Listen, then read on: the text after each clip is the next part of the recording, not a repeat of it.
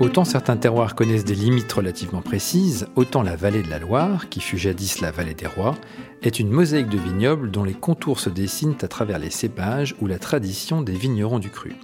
Vous l'avez compris, nous allons aujourd'hui remonter la Loire d'ouest en est, du pays nantais jusqu'à Pouilly-sur-Loire, en compagnie de François Surgé, œnologue, caviste et producteur. Il vous parlera de cette diversité de cépages, de terroirs, d'appellations, de cette palette de vins qui couvre à peu près tous les goûts et qui participe au renouveau de cette région et à son rayonnement international. Je m'appelle Philippe Hermé, bienvenue dans Vin Divin. Bonjour François. Bonjour Philippe. Aujourd'hui on va parler euh, du Val-de-Loire. Euh, on ne peut pas parler vraiment de la, région du Val-de-Loire sans parler tout simplement de sa géographie qui est quand même très importante. Elle commence bien sûr sur le pays, nantais que vous connaissez tous, avec bien sûr les fameux muscadets. On en voit euh, un peu moins qu'à une certaine époque. À une époque, on en voyait énormément. Il y avait beaucoup de muscadets partout. Euh, c'est un peu moins, un peu moins à la mode. C'est un peu moins la mode. Oui, c'est un petit peu passé. Quoi. Je veux dire, il y a eu bon, des grosses campagnes d'arrachage parce qu'il y avait énormément de vins qui étaient distribués. Sauf qu'au niveau qualité, aujourd'hui, la demande elle est plus axée sur la qualité que sur la quantité. Et aujourd'hui, trouver des, des muscadets de qualité, ça se trouve, bien sûr. On trouve des vieilles vignes, notamment euh, les muscadets, qui sont vraiment fabuleux. Et euh, je pense que c'est, en tout cas, à redécouvrir. Oui, on peut trouver des jolis petits vins. Euh, ouais. Tout à fait. En muscadet, au Alors, blanc. On fait aussi un rouge dans, cette région. Euh, je pense que tu la connais, tu connais aussi. Euh, c'est euh, en fait ce qu'on appelle le gros lot, qui est un petit cépage et qui donne un rouge. c'est assez affûté. on en voit peu sur le marché, mais quand vous êtes dans la région là-bas, on va toujours vous en proposer un petit verre. Acceptez-le parce que c'est quand même une expérience. D'accord. Voilà. Donc ensuite, vous avez toute la partie Anjou. Là où la partie Anjou, on va vraiment trouver bah, toutes les belles appellations notamment avec les blancs, avec les chenins, euh, les rouges avec euh, les, les, cabernets, les cabernets francs.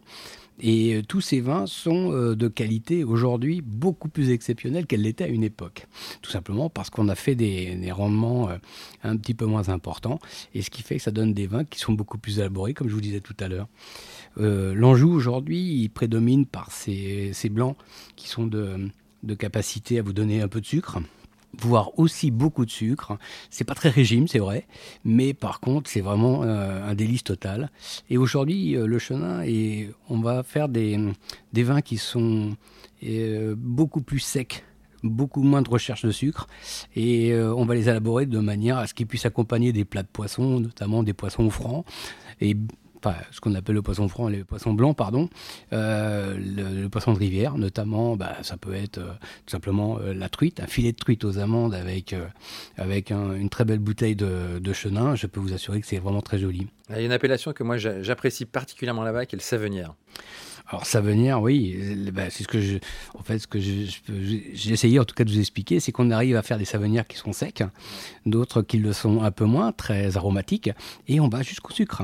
Donc euh, bah, c'est une façon de travailler le chenin qui est, euh, qui est, vraiment bien, bien spécifique à cette appellation. Il faut pas oublier là-bas qu'il y a énormément de calcaire, tout est blanc, énormément de calcaire. Le calcaire se plaît énormément donc euh, à, fournir, je dirais, des acidités à un raisin qui n'est pas fait pour ça à la base et ce qui fait qu'on arrive à avoir quelque chose de beaucoup plus sympathique euh, aujourd'hui avec des chenins comme qu'il y a une vingtaine d'années. quoi. Franchement, euh, il y a 30 ans, on parlait pas du chenin comme on parle aujourd'hui. Euh, aujourd'hui, c'est beaucoup plus moderne. Et même si je commence à être un petit peu vieux, j'aime ce modernisme, en, tout cas, parce que on a un goût moderne. On a, et, puis, et puis, ce sont des vins qui, plaisent beaucoup aux filles. Les filles adorent le chenin. Elles le connaissent, elles le connaissent mal, mais euh, quand elles commencent à le découvrir, notamment euh, euh, que ce soit sur le Mont Louis ou sur des appellations, même en Coteau du Layon, mm. je peux vous assurer qu'elles elles y reviennent. Moi, il y a une appellation qu'un vigneron m'a fait découvrir il y a, quelques années, que j'ai trouvé exceptionnelle, c'est le quart de chaume. Alors, le quart de chaume, oui, c'est. Attention, là, on, commence à taper dans les grands. C'est comme euh, les bonzo, par exemple, qui font partie intégrante de cette appellation dont je vous parlais. Euh, c'est euh, des grands vins. C'est vrai que c'est des grands vins, un peu en prenant beaucoup d'âge, parce que ce sont des vins qui vieillissent merveilleusement bien. Ils prennent un peu ce côté un peu huileux au niveau d'apparence et ils épousent parfaitement bien les muqueuses. En dégustation, c'est très joli parce que ça fait, ça fait penser souvent à ces fleurs blanches. Euh, euh, c'est vraiment des bouquets de printemps, quoi, ces, ces vins. Et je pense qu'il faut, euh, il faut vraiment les mettre en avant. Je pense à notamment à, je crois que c'est Monsieur Courtemanche qui nous fait, qui fait à Montlouis de, de très belle qualité. Il y a Monsieur Taureau qui nous fait un savenir de très très grande qualité que je vous conseille même plus que vivement. Mhm. c'est, mais là c'est pareil, il y en a pour tous les goûts. Il y en a pour du sec, il y en a pour du, du moelleux, parce qu'on peut pas dire que non plus que ce soit des, des, vins très très très très sucrés, mais il y a quand même du sucre. Hein. Il faut quand même le savoir. il y a une autre appellation que j'ai découverte grâce à toi, dont tu as parlé dans le précédent podcast, l'accord mes vins, c'est les coteaux de Lobance. Euh... euh coteaux de Lobance qui font partie intégrante des coteaux du Layon. Vous êtes euh, sur la grande partie des coteaux du Layon. À côté, vous allez avoir donc même quelquefois dans euh, les Layons, vous allez avoir l'Aubance, vous avez l'Aubance, le, le Bonzo, tous, tous ces vins en fait font partie intégrante de cette appellation-là. C'est des appellations de village, c'est des, vraiment des produits remarquables. C'est vrai que quand on peut aller directement sur, euh, euh, sur l'appellation dite maîtresse de, du Val-de-Loire. Il faut le faire, hein, ça c'est clair. Donc pour en revenir à ce que je disais tout à l'heure, donc l'Anjou, euh, l'Anjou c'est là qu'on va continuer et aller flirter et, naviguer sur la Loire. On va descendre sur, des, sur une région qui est, qui est assez intéressante, c'est sur le fameux Cabernet Franc. Donc on va se retrouver donc à Saumur, Saumur-Champigny bien sûr, le Saint-Nicolas de Bourgueil, le Bourgueil. Alors, il y a une petite, euh, une petite histoire magnifique sur, euh, sur Bourgueil, j'en profite parce que j'ai un petit peu de temps. Mais, euh, voilà, donc c'est Montesquieu qui a demandé donc, à un abbé de, de pouvoir refaire entièrement le vignoble de, de, de l'abbaye de Bourgueil. Et chose qu'il a fait, il l'a fait donc avec du Cabernet Franc. Et depuis ce jour, en fait, quand vous êtes dans le Val-de-Loire, dans ces, dans ces régions en tout cas, vous pouvez parler de Cabernet Franc, mais on va vous parler du, breton. Le breton, en fait, c'est tout simplement le nom qu'on a donné au Cabernet dans cette région, parce que l'abbé en question s'appelait l'abbé breton. C'est des, vins qui aujourd'hui, c'est pareil comme euh, un petit peu plus loin, vous allez avoir les chinons, c'est des, vins qui ont beaucoup évolué. On arrive aujourd'hui à avoir euh, des, assemblages qui sont un petit peu différents. On, peut y mettre éventuellement un peu de cabernet ou un peu de merlot pour venir un petit peu adoucir ce, cabernet franc, en tout cas le rendre plus, euh, plus buvable rapidement, tout simplement. Et, euh, ça vient donner une certaine harmonie à ces vins et une qualité de goût qui, est, qui devient de plus en plus prisée, sur le, surtout sur le Val de Loire. Après, vous allez avoir la région de Touraine. Alors, la région de Touraine, elle commence donc à Orléans. Et là, on va avoir euh, des appellations qui sont euh, euh, notamment la fameuse appellation Coteau d'Orléans. Et donc, ça commence vraiment à Orléans. Et vous allez aller dans le sud jusqu'à Montrichard. Et là, vous allez être vraiment dans les dans l'appellation dite Touraine. Donc on peut utiliser bien sûr le fameux Gamay de Touraine, mais vous pouvez faire aussi des vins autres avec du cinceau et ce genre de choses. Et on s'aperçoit qu'il y a aussi des vins de très très belle qualité. Je pense notamment à, Jérôme, Jérôme Sauvette, qui était... Euh, qui est pas très loin de Mont-Richard, euh, qui est à Montou-sur-Cher. Euh, je crois que même qu'il a passé la main à sa fille. il fait des vins de très très grande qualité. Ça a été un des, premiers à faire du vin, du vin bio dans cette région. Il est à la limite du Cher, il est sur les flancs du Cher, et on a, on a vraiment des, terroirs euh, qui sont très jolis, euh, souvent accessibles au gel, hélas. mais bon, ça, on n'y on, peut rien.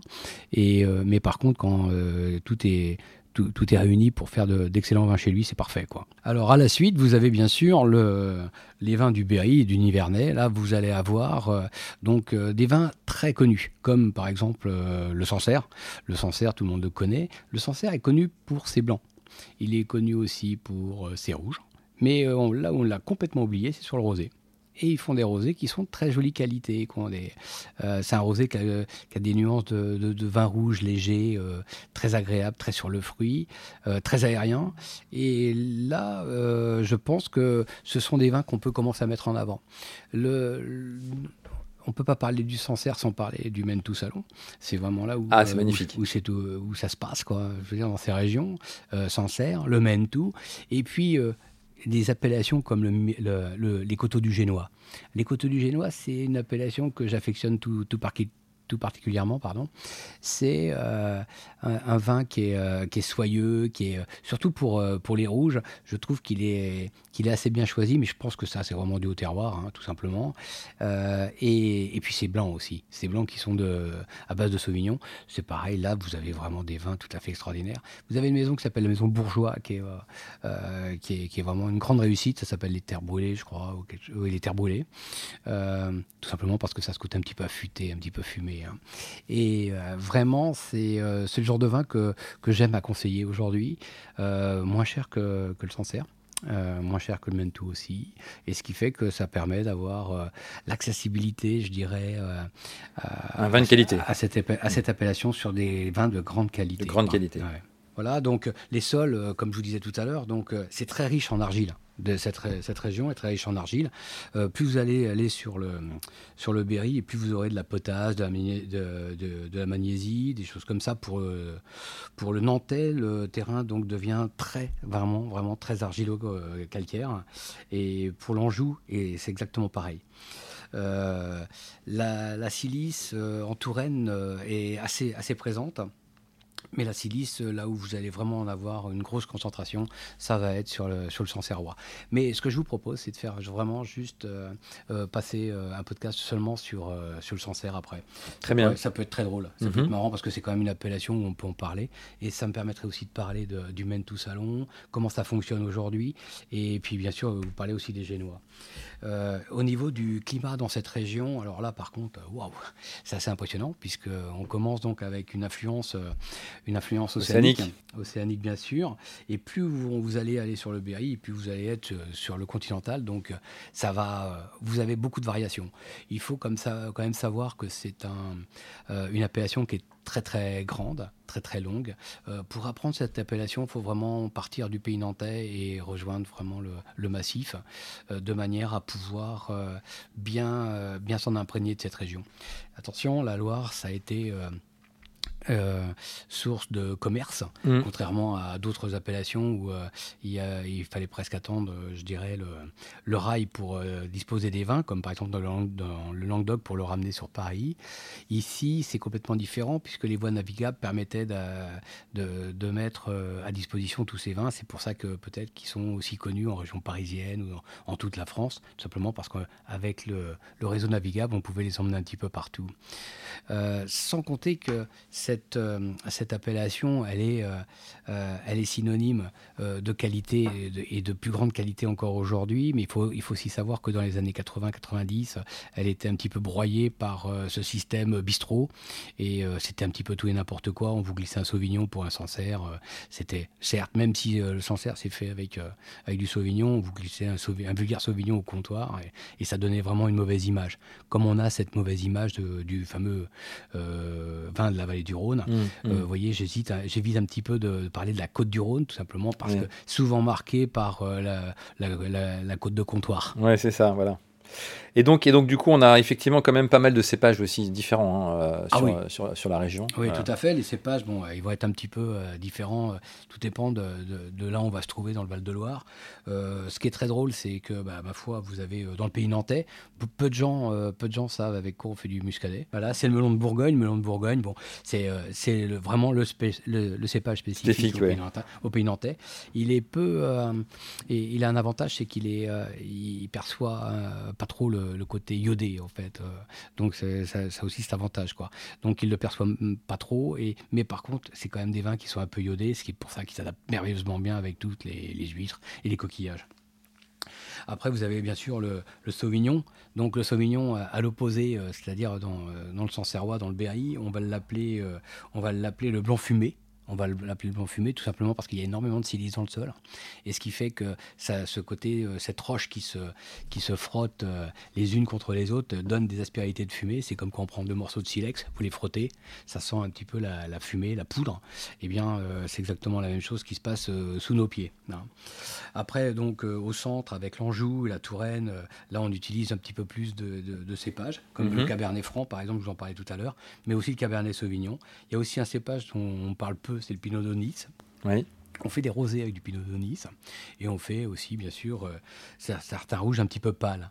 Euh, pour les blancs, euh, dans cette région, ce serait plutôt le chenin, le chenin blanc, comme je vous parlais tout à l'heure. On appelle aussi le pinot de la Loire. On appelle ça le pinot de la Loire, tout à fait, parce que c'est cette espèce de, gourmandise. Il dégage toujours cette gourmandise de, raisin, c'est peut-être pour ça qu'on l'appelle comme ça. on a aussi des, des plants de chardonnay et de sauvignon dans, cette région. Euh, et pour les rosés, comme je vous disais tout à l'heure, on utilise bien sûr euh, euh, le Pinot de Nice, mais on peut utiliser le fameux gros lot que je vous disais tout à l'heure, mmh, mmh. qu'on utilise aussi pour faire des, des rouges en pays nantais, le code bien sûr, le cabernet, et puis bien sûr le gamay pour faire aussi des rosés. Mais tout ça sert bien sûr aussi à faire des vins rouges de cette région. Le, le code qui est le même cépage que le Malbec en qui est l'autre nom du Malbec. Qui est l'autre nom du Malbec, qu'on appelle aussi euh, certaines fois le boucher aussi. Hein. Euh, on appelle ça ce boucher. Euh, c'est, si je ne me trompe pas, parce que ça m'arrive aussi de me tromper, hein, qu'on soit bien d'accord. les blancs dominent bien sûr dans ces régions, hein, qu'on, soit bien d'accord, encore plus en Anjou qu'en Touraine. sont, si on pouvait donner une, une note au niveau de sa couleur, il serait d'abord par, euh, par son, sa typicité, c'est toujours des vins blancs secs, vraiment, euh, des vraiment blancs, blancs secs, euh, qui sont très pâles en fait pour les sauvignons. c'est toujours finement bouqueté, mais l'avantage c'est que ça se marie merveilleusement bien avec des coquillages, des crustacés. Et pour les poissons en sauce, là par contre, aller sur quelque chose d'un petit peu évolué, c'est-à-dire au lieu de le prendre sur un an ou deux, bah, aller sur 3-4 ans. Quoi. Hmm. Et, là vous aurez quelque chose de beaucoup plus savoureux. deux petites questions. Est-ce que, on n'a pas parlé des, des, vins effervescents, mais il y, y, a quand même euh, le Vouvray, par exemple. Euh, Alors, bah, il faut savoir aujourd'hui que les effervescents, il y en a partout. Hmm. Il y en a partout, on peut en parler à chaque fois. Et euh, c'est vrai que dans la région du Val-de-Loire, vous avez bien sûr les Vouvray, vous avez les Créments, vous avez tous ces vins qui sont faits donc pour égayer le, le, palais, c'est-à-dire apporter de, de, de l'effervescence. Cette effervescence, elle est, elle est surtout festive, tout simplement parce que bah, dans les campagnes, à une certaine époque, on n'avait pas non plus les moyens de, de, se faire rentrer du champagne comme dans hmm. la cour du Louvre. Hein. Et euh, donc on se, faisait, euh, on se faisait ce genre de vin. Mais je trouve que dans le Val-de-Loire, on trouve quand même des effervescents de, qualité. Hein, euh. De plus en plus. De plus en plus, en effet. vous, tu en as cité un tout à l'heure qui était le Vouvray. C'est vrai que dans le Vouvray, on arrive à trouver des choses vraiment magnifiques. Quoi. Ouais, c'est vrai. C'est, c'est attention, hein, c'est pas, c'est, pas comparable à un champagne, qu'on soit bien d'accord, parce que le champagne c'est vraiment quelque chose de très particulier. Là, on a quelque chose de, de, fin, d'élégant, mais qui reste très axé sur le côté vin mais vraiment très axé sur le côté vin, mmh. très vineux. Et, euh, et c'est vrai que ça, ça flirte euh, souvent avec, euh, avec des desserts. Mmh. avec des mmh. desserts, parce que si vous, vous avez des, des, vins qui sont comme ça, bah, dosés, hein, donc si on dose un petit peu, bah, on obtient quelque chose d'un petit peu, d'un petit peu sweet, un petit peu moelleux, et c'est vrai que ça va bien avec des desserts. Et, dernière question, est-ce qu'on peut trouver des, des, vins de garde en, en rouge en Val-de-Loire et et, si oui, quelles sont les belles années euh, que, que, que, tu, as en tête? Alors, en rouge, euh, on peut garder des vins euh, très longtemps, surtout que là-bas, on est inondé de, caves en, tuffeau, et ce qui fait que les vins se gardent merveilleusement bien. beaucoup de vins ont été, même, c'était des tests qui étaient faits, je pense, à une certaine époque, enterrés avec, dans du sable, mhm. du sable de la Loire, dans les, dans les, dans les espèces de grottes de tuffeau. Là. On mettait du sable de la Loire et on mettait les bouteilles à l'intérieur dans le sable. Et ça nous permettait de les garder comme ça de cette façon. Et euh, moi je me rappelle avoir bu euh, notamment des, euh, rouges en chinon une cuvée qui s'appelait la cuvée Stanislas. Je pense que monsieur Sourdet se reconnaîtra si si s'il écoute ces podcasts. Et le vignoble Sourdet par exemple fait des, des chinons de très très belle qualité. J'ai goûté chez lui des, des chinons relativement vieux. Et enfin relativement vieux c'est relatif. À tout est relatif, hein, d'une quinzaine d'années, donc c'est ce qui pas mal déjà. Et j'ai goûté des, des, chinons qui avaient plus de 25, euh, plus de 25 ans, euh, et qui étaient vraiment de très très très grande qualité, qui se tenaient merveilleusement bien, qu'on pouvait servir bien sûr avec, euh, avec du gibier, parce qu'il y avait énormément d'arômes de, cuir qui s'en dégageaient, et c'était vraiment de très, très très bonne qualité. Attention, on n'a pas non plus la fraîcheur qu'on peut avoir sur un vieux Bourgogne ou sur un vieux mmh, Bordeaux, mmh. mais par contre, on a vraiment un vin tout à fait excellent. C'est pour en revenir à la, aux années, euh, c'est les blancs qui vont se garder très longtemps, notamment en coteau du Layon, ceux que je vous ai cités tout à l'heure, avec les bonzo, etc., même les coteaux d'Aubance. Euh, le sucre permet, en fait, sert de conservateur. Et eh ben, on se retrouve très vite pour un, un prochain numéro. Avec grand plaisir, au revoir. Merci, au revoir. Merci d'avoir pris le temps de nous écouter et de nous être fidèles. Vous êtes en effet toujours plus nombreux à suivre ce podcast. N'hésitez pas à le partager avec vos amis, à nous créditer de 5 étoiles sur Apple Podcast et à nous faire part de vos remarques et suggestions sur les comptes Instagram et Facebook de Vin Divin. Ce contenu a été créé avec le soutien de Alma, société de conseil en croissance digitale qui accompagne les marques et les entreprises dans leur stratégie digitale et l'acquisition de nouveaux clients. Dans le prochain épisode, nous resterons dans le Val-de-Loire, mais il sera surtout question de Sauvignon et de Pinot Noir, puisque l'on passera en revue les appellations du Berry Nivernais, plus connu sous le nom de vignoble du centre. En attendant, portez-vous bien.